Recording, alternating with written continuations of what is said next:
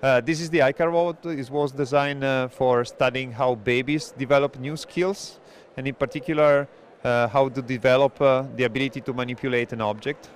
At the moment, uh, the robot is doing a very simple demonstration where he's looking for the red ball and then places the hand in such a way that it can grasp the, uh, the ball itself. It also it's force controlled, so the robot can be pushed and it's reacting with a certain force.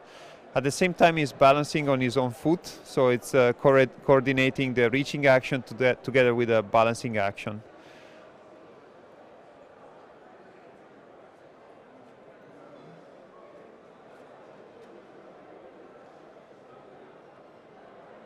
So as you see, it can react to external perturbances. The most advanced feature of the robot are the hand, which is uh, very dexterous, as we say, so it has many different movements, and the head, which is very expressive, with uh, six movements in the in the head overall, and uh, three in particular in the eyes.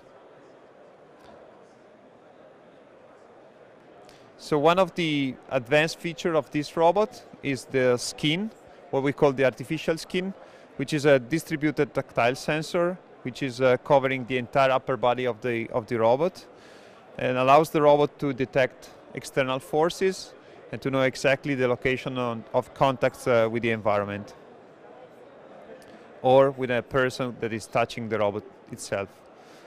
The robot was designed for uh, research purposes and has been distributed around uh, Europe in 20 copies.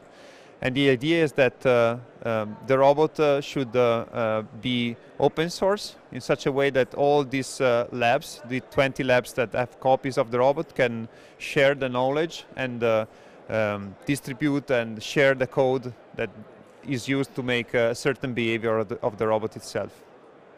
So this is one of the 20 copies that we have around Europe.